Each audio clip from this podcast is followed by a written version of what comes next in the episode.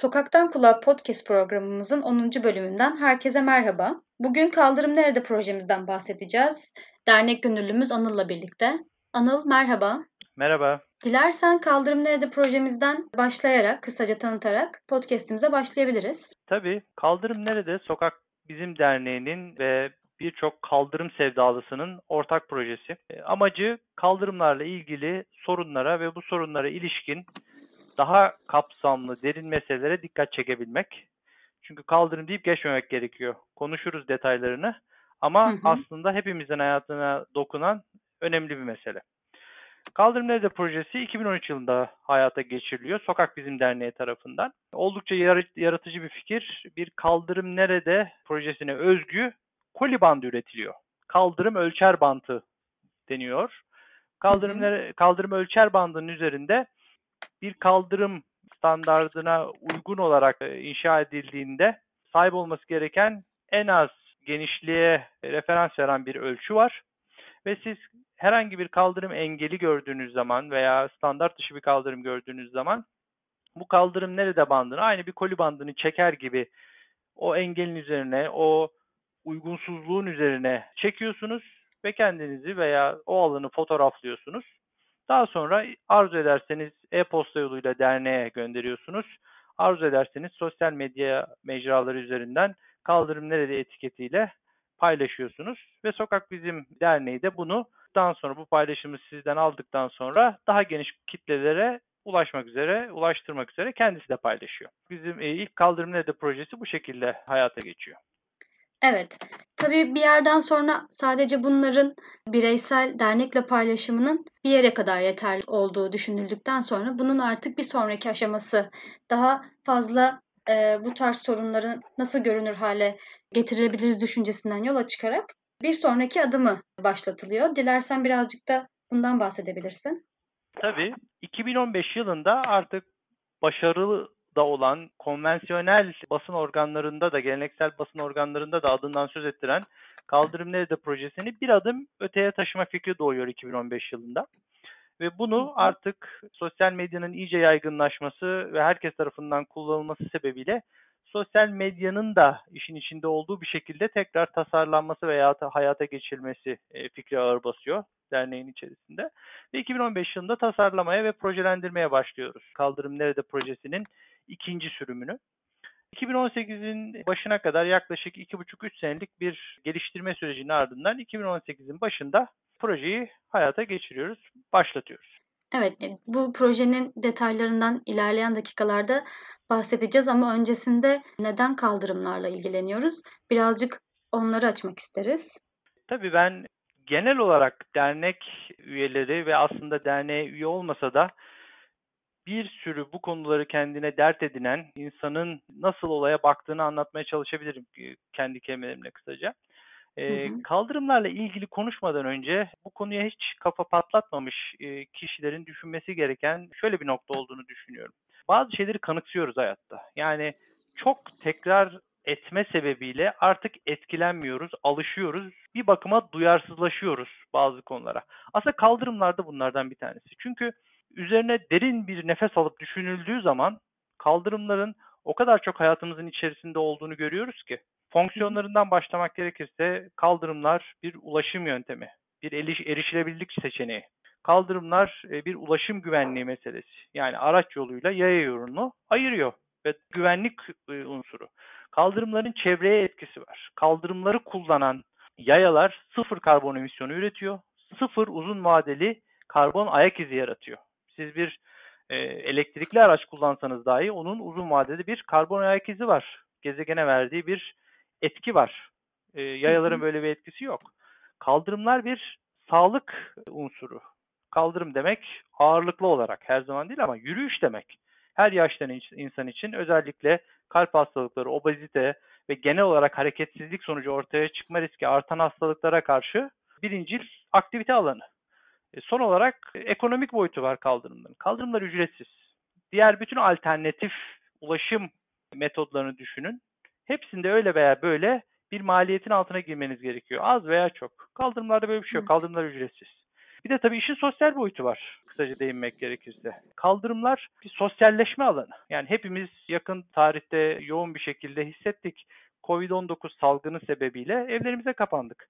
Bu salgın sürecinde uygulanan dışarı çıkmak kısıtlamalarının hemen ardından nereye çıktık? Bunu düşündük mü? Çoğu zaman düşünmedik. Aslında kaldırımlara çıktık. Yani sokağa çıktık ama kimse otobana gidip otobanda yürümedi herhalde. Kaldırımlara çıktık. Kaldırımlar vasıtasıyla sevdiklerimize ulaşmak istedik. Kaldırımlar vasıtasıyla hava almaya çalıştık. Yürüyüş yapmaya çalıştık. Aslında farkında olmadan ne kadar bağlı olduğumuz bir olgu olduğunu, bir unsur olduğunu üzerine düşününce farkına varabiliyoruz.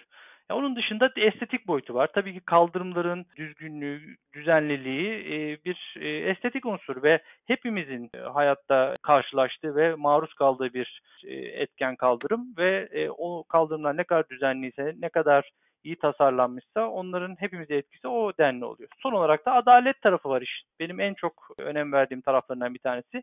Kaldırımlar herkese eşit mesafede. Cebinizde milyonlarınız da olabilir.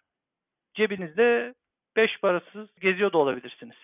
Veya en üst seviye eğitime sahip olabilirsiniz. Veya hiç eğitim almamış, alma fırsatı yakalamamış olabilirsiniz. Önemi yok. Kaldırımlar hepimize aynı şekilde davranıyor. Kaldırımlar herkes için aynı. Kaldırımlar herkes o yoldan, o kaldırımdan yürüyor. Bir kültürel çeşitlilik de sağlıyor. Aynen öyle. Kaldırımlar bu anlamda da bir aslında adalet göstergesi. Herkese eşit şekilde davranıyor. Bir kaldırımın iyi olması veya kötü olmasının herkese etkisi aynı. Dolayısıyla bu anlamda sosyolojik de bir boyutu var. Son olarak da dezavantajlı gruplara özel etkileri var kaldırımların. Yani yaşlı, engelli, bebekli çocuklu ebeveynler, hamile kadınlar ve çocuklar özelinde. Yani tamamen sağlıklı bireylerden daha fazla bu insanlara bir etkisi oluyor kaldırımların. Bu yüzden de çok önemli. Bütün bunları yani bunların hepsinin üzerine saatlerce konuşulabilecek bu başlıklar sebebiyle biz Sokak Bizim Derneği olarak kaldırımları çok önemsiyoruz. Evet. Bilmiyorum çok mu uzattım ama kısaca böyle. Yok, güzel. Gayet iyi derdimizden aslında bahsettin. Sosyal boyutundan, estetik boyutundan, adalet kısmı kesinlikle çok önemli. Zaten dernek olarak da en ufacık bir değişimin sokaktan başladığı kanaatinde olduğumuz için kaldırımlar bizim çok önemsediğimiz bir kısım. Bu yüzden birazcık daha bu Kaldırım Nerede'nin bir sonraki aşamasının detaylarına geçebiliriz. Çünkü sen kaldırımlardaki bu önemlerden bahsederken bunun işte sosyal boyutundan, dezavantajlı gruplardan, bu hedef kitlelerden bahsettin. Zaten biz bu ikinci kısma projelendirmeye çalışırken bu her bir hedef kitleyi, her bir yaya kategorisini düşünerek ilerlemeye çalıştık. Kısaca böyle bunlara değinerekten ikinci versiyonunu biraz anlatabiliriz istersen. Tabii ki. Şöyle başlayayım. Aynı Kaldırım Nerede'nin 2013 yılında ilk tasarlandığı zamanda olduğu gibi Kaldırım Nerede'nin ikinci sürümünde de aklımızda bir ideal, ütopik kaldırım standardı var. Ve bu kaldırım standardının dışında kalan kaldırımlarla ilgili bir tespit çalışması var. Çünkü biz eninde sonunda bir Sokak Bizim Derneği olarak kamu yararı için çalışan derneğiz. Kimseye ceza kesmek, kimseyi hatalarından döndürmek gibi ne bir fonksiyonumuz ne bir yetkimiz var. Ama tespit yapabiliriz ve bu konuda bir bilinç yaratmak için, bu konuda bir duyarlılık yaratmak için çalışabiliriz. Bu amaçla yola çıktık. Bu kaldırım standardımız nedir? Bizim için bu proje kapsamında kaldırım standardı, kaldırımın var olması, biraz absürt geliyor kulağa ama gerçekten bu da çok önemli bir nokta. Kaldırımın var olması ve genişliğinin en az 2 insanın karşılıklı yürüyebileceği genişlikte olması, yani bizim belirlediğimiz mesafe olarak 130 santim boyutunda olması. 130 santimetre bir küresel standart değil. Farklı farklı şehirler, farklı farklı kurumlar, farklı standartlar belirlemişler kaldırımlar için. Bu kaldırım standartlarının detayına girildiği zaman yükseklik, eğim, inşaat malzemesi, yüzey kaplaması, ışıklandırma gibi çok fazla detay konu, çok fazla detay noktada kaldırımlar standart hale getirilebiliyor. Fakat bu proje kapsamında minimumda tuttuk ve genişliğe odaklandık. Dedik ki katılımcılara 2018 yılının başında eğer bir kaldırımla ilgili problem görüyorsanız bu kaldırımın olmaması olabilir veya başka problemler olabilir. Bunu fotoğraflayın. Fotoğrafladıktan sonra Twitter hesabınız üzerinden konum bilginizi de açarak Kaldırım Nerede etiketiyle bunu kamuya açık bir şekilde paylaşın. Bizim tasarladığımız Kaldırım Nerede web sayfamız Twitter'ın kamuya açık paylaşımlarını belli aralıklarla tarayacak ve Kaldırım Nerede etiketiyle bu şekilde paylaşılan uygun paylaşımları haritamıza yerleştirecek. Bu şekilde başladık. Katılımcılar tam da belirttiğimiz şekilde 2018 başından 2019 ortasına kadar 2000'e yakın paylaşım yaptı. Bunların büyük kısmı proje standartlarına uygun şekilde haritamızda yer aldı. Yani fotoğrafıyla, anlaşılabilir kaldırım ihlali unsuruyla, konum bilgisiyle haritamızda yer aldı. Ve şu anda gidip Kaldırım Nerede.org web sayfasına girildiği zaman bu paylaşımların haritada farklı renklerde kodlanmış pinlerle hangi şehirlerde, hangi yoğunlukta olduğu herkes tarafından görülebileceği bir şekilde paylaşılıyor. Kamuya açık bir harita, herkes bunu görebiliyor. Bu proje kapsamında ağırlıklı olarak işte İstanbul, Ankara, İzmir gibi büyük şehirlerden katılım almış olsak da Bursa'dan Malatya'ya, Samsun'dan Mersin'e, Tekirdağ'dan Kahramanmaraş'a, Gaziantep'e, Trabzon'a kadar neredeyse her yerden, her bölgeden paylaşımlar geldi. Kabaca projenin işleyişi bu şekilde oldu.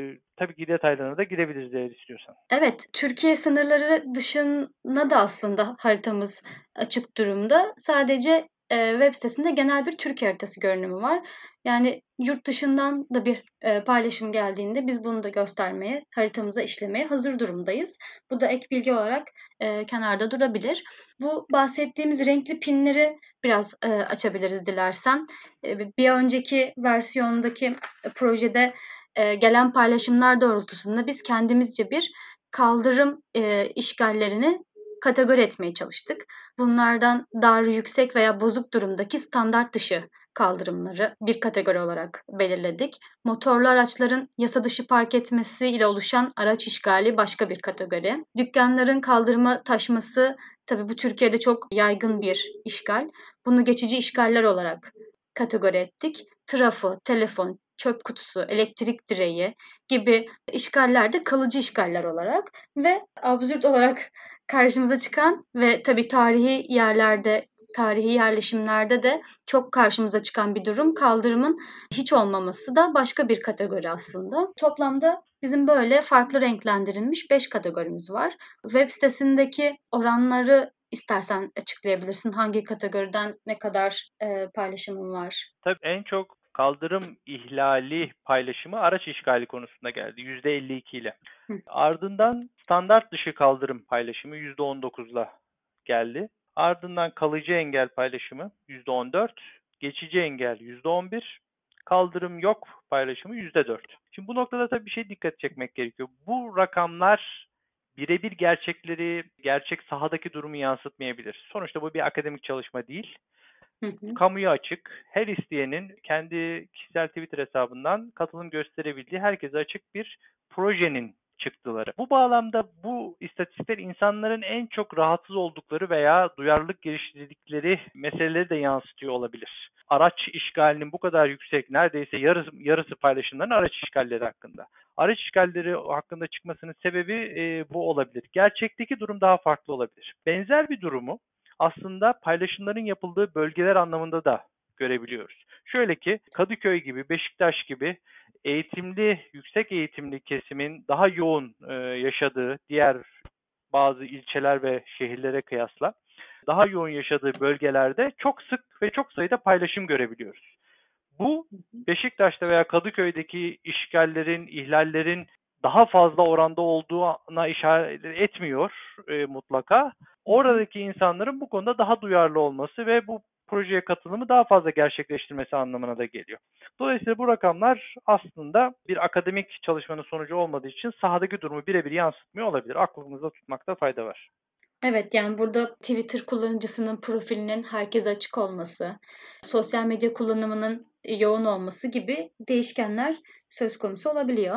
Haklısın, aynen o şekilde. Evet, istersen projenin geliştirme aşamasından da bahsedebiliriz birazcık. Tabii, projenin geliştirme aşamasında olabildiğince pro bono, yani kamu yararına çalışmak ve derneklere destek olmak isteyen kurumlardan ve kişilerden destek aldık. Burada hepsine tek tek teşekkür edip çok kalabalık hale getirmeyeceğim bu podcast'i. Ama iyi niyetle ve kamu yararı için çalışan onlarca yapı, kurum ve insan olduğunu hatırlatmakta fayda var. Bu tabii ki güzel bir şey. Uygulamayı geliştirirken işin tabii teknik tarafı var. Çünkü içerik uygunluğu çok önemli böyle bir kamuya açık projede. Dolayısıyla her isteyen kişinin telefonundaki standart olarak bulunan diyebileceğimiz yaygınlıktaki bir uygulamadan, yani Twitter uygulamasını kastediyorum, istediğini paylaşılabildiği bir ortamda, bir içerik akışında teknik olarak ve içerik yönünden paylaşımların onaylanması süreci bir mecburiyet oldu bizim için. Paylaşılan içeriğin haritada yerini alana kadar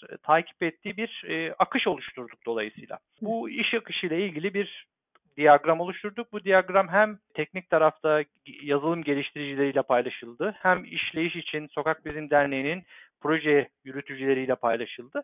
Çok basitçe bahsettiğimiz standartlara uygun, konum bilgisi olan, Kaldırım Nerede etiketi olan, fotoğrafı olan kaldırım ihlali paylaşıldıktan sonra Sokak Bizim Derneği'nin Kaldırım Nerede projesi yürütücülerinin gördüğü bir yönetim paneline paylaşım düşüyor. Burada paylaşım onaylandıktan sonra da konum bilgisi de girilerek haritada yerini alıyor. Tabii bu süreci işletirken teknik tarafta karar vermemiz gereken bir sürü unsur oldu. Örneğin Twitter sadece kullanıyoruz bu proje için. Bunun sebebi yaygın kullanılıyor olması, büyük oranda kamuya açık paylaşımların bu mecra üzerinden yapılıyor olması, kamuoyu oluşturma ve hassasiyetlere dikkat çekme konularında çok verimli aslında olması bir anda. Yerel yönetimlere de ulaşma açısından etkin bir platform. Haklısın, evet. Ve geliştirme arayüzünün de aynı şekilde teknik tarafta bu gibi projelere çok uygun olması.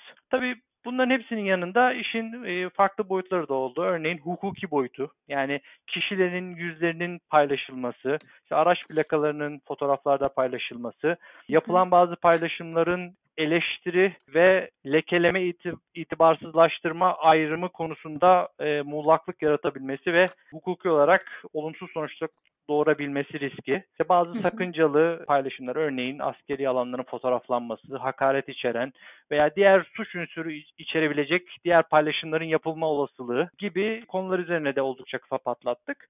Dolayısıyla bütün bunları çalışıp sorunsuz bir şekilde işleyebilecek bir proje haline getirip aktif bir projeye geçmemiz yaklaşık 2,5 sene sürdü.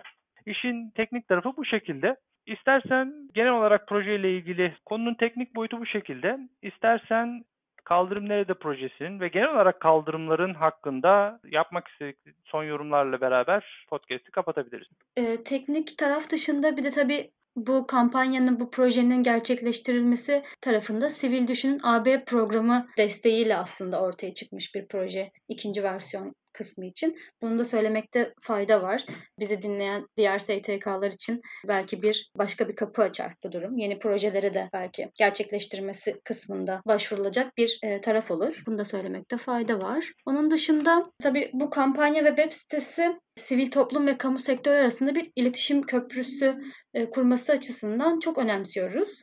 Kentteki sorunları ifade etmeye ve çözmeye yönelik yenilikçi bir araç olarak tasarladık. Kentlilerin gündelik hayatta yaşadıkları sorunları fark etmeleri, dile getirmeleri ve yerel yönetimlere konuyla ilgili taleplerini iletmeleri açısından temel bir kurgu oluşturuyor bu proje. Aktif vatandaş olmaya teşvik etme açısından değerli buluyoruz. Onun dışında yani kaldırımlar, dediğim gibi dernek olarak da çok önemsediğimiz, her bir ufak bir değişimin sokaklardan başladığına inanıyoruz ve gerçekleştirilen her bir yer değiştirme yaya hareketiyle başlayıp sona erdiği için yaya olarak, şehir plancısı olarak, herhangi bir kentli olarak aslında hepimizin kafa yorup bu konuda haklarını savunmaya özen göstermesi, önem vermesi gerektiğini düşünüyorum. Yerel yönetimlerle ilgili yaptığımız işbirliklerinden bir örnek verebilir misin? Beşiktaş Belediyesi ile geçen sene Kaldırım Aranıyor isimli bir yürüyüş gerçekleştirdik bu kampanya kapsamında, proje kapsamında. Ondan önce zaten dernek olarak pek çok yerel yönetimlerle işbirliğimiz söz konusu, ayda bir gün Sokak Bizim etkinlikleri gibi. Yani buradan diğer STK ve yerel yönetimlere de bu tarz işbirliklerine açık olduğumuzu da iletmek güzel olabilir. Genel olarak bu şekilde. Son olarak senin eklemek istediğin bir şey var mı? Ben de birkaç yorum yapabilirim genele binaen. Şimdi öncelikle kaldırım meselesini konuşmanın biraz romantik bir mesele olduğunun farkındayız Sokak Bizim Derneği olarak. Bizler gerçeklikle bağı kopmuş, ülkedeki ekonomi, eğitim, adalet sistemindeki aksaklıklar gibi konuların aslında bu toplumun öncelikli konuları olduğunu görmeyen insanlar değiliz. Ve kaldırımları bu meselelerin önüne koymuyoruz. Fakat Kaldırımlarla ilgili toplumsal bir genel fayda görüyoruz. Bu kaldırımlardaki yaşanacak her olumlu gelişmenin toplum psikolojisine, toplum işlerliğine bir katkı sağlayacağını ve genel bazda bir artı yaratacağı kanaatindeyiz. Benim sevdiğim bir teknoloji yazarı var, Serdar Kuzuloğlu. Bayağı da meşhur oldu son senelerde. Onun Twitter'da bir paylaşımı var, çok severim. Ben küçük meselelerin adamıyım. Bunlarla da birileri ilgilenmeli nihayetinde diyor. Biraz da bizim bu bakış açımız bu şekilde. Yani bu belki küçük bir mesele ama aslında herkesin hayatına küçük küçük etki eden ama çok geniş bir topluma, toplumun aslında neredeyse tamamına etki eden bir mesele olduğu için önemli bir mesele olarak görüyoruz. Dolayısıyla bu kaldırımlarla ilgili yaşananları, kaldırımlarla ilgili aslında kanıksadığımız, norm olarak addettiğimiz bazı meseleleri öyle görmemek gerektiğini düşünüyoruz. Meşru, makul olanı sorgulamayız diye düşünüyoruz. Yani mahallemizdeki bakkal cipsleri, gazete reyonunu kaldırımın üzerine koyduğu zaman bu normal değil. Orada bir engellinin belki geçmesi gerekiyor. Oradan belki bir bebek arabasının veya sağlıklı bireyin yürüyerek geçmesi gerekiyor. Orası aslında o bakkalın veya işte restoranın veya başka bir işletmenin veya bir aracın kaldırım park yeri değil. Bunları hatırlamamız gerekiyor. Genel olarak da ben o olayı biraz da empatiye bağlıyorum. Yani bu şekilde bu ihlalleri, bu kaldırım ihlallerini ve işgallerini yapanların empati yapmadığını bu işgalleri yaparken düşünüyorum. Kendilerini başkalarının, özellikle dezavantajlı bireyler olarak saydığımız gruplardaki insanların yerine koymadığını düşünüyorum ve bunu bir değerler eksikliği olarak dahi değerlendirebilirim. Şöyle ki, hani bir görgü sahibi, duyarlılık sahibi ve farkındalık sahibi, bu üçüne de sahip olan bir insanın hiçbir şekilde bu ihlalleri yapmayacağını düşünüyorum. Son olarak da şunu eklemeden geçmeyeyim. Bu işin bir de tabii devlet kurumları boyutu var. Kaldırımlarla ilgili muazzam bir yetki ve sorumluluk paylaşımı kargaşası yaşanıyor. Çoğu zaman kolluk kuvvetleri yetki ve sorumluluklarını net olarak bilemiyor. Zaten karışık. Yani bir kaldırımdaki belli ihlallere Büyükşehir Belediyesi bakıyor. Belli ihlallere Emniyet Genel Müdürlüğü bakıyor. Belli ihlallere belli yerlerde ilçe belediyesi bakıyor. Vatandaş kimi arayacağını bilmiyor.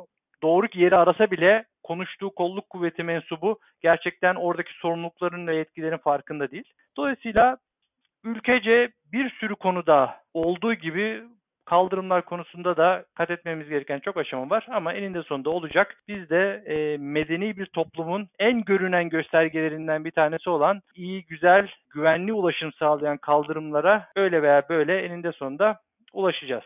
Evet, Kaldırım Nerede projesi kendini yenileyerek ve geliştirerek gerçekleşmeye devam edecek. Buraya kadar bizi dinlemiş olan herkese teşekkür ederiz. Bir kişide bile farkındalık oluşturabildiysek bu konu hakkında ne mutlu bize. Başka podcast bölümlerinde görüşmek üzere. Hoşça kalın.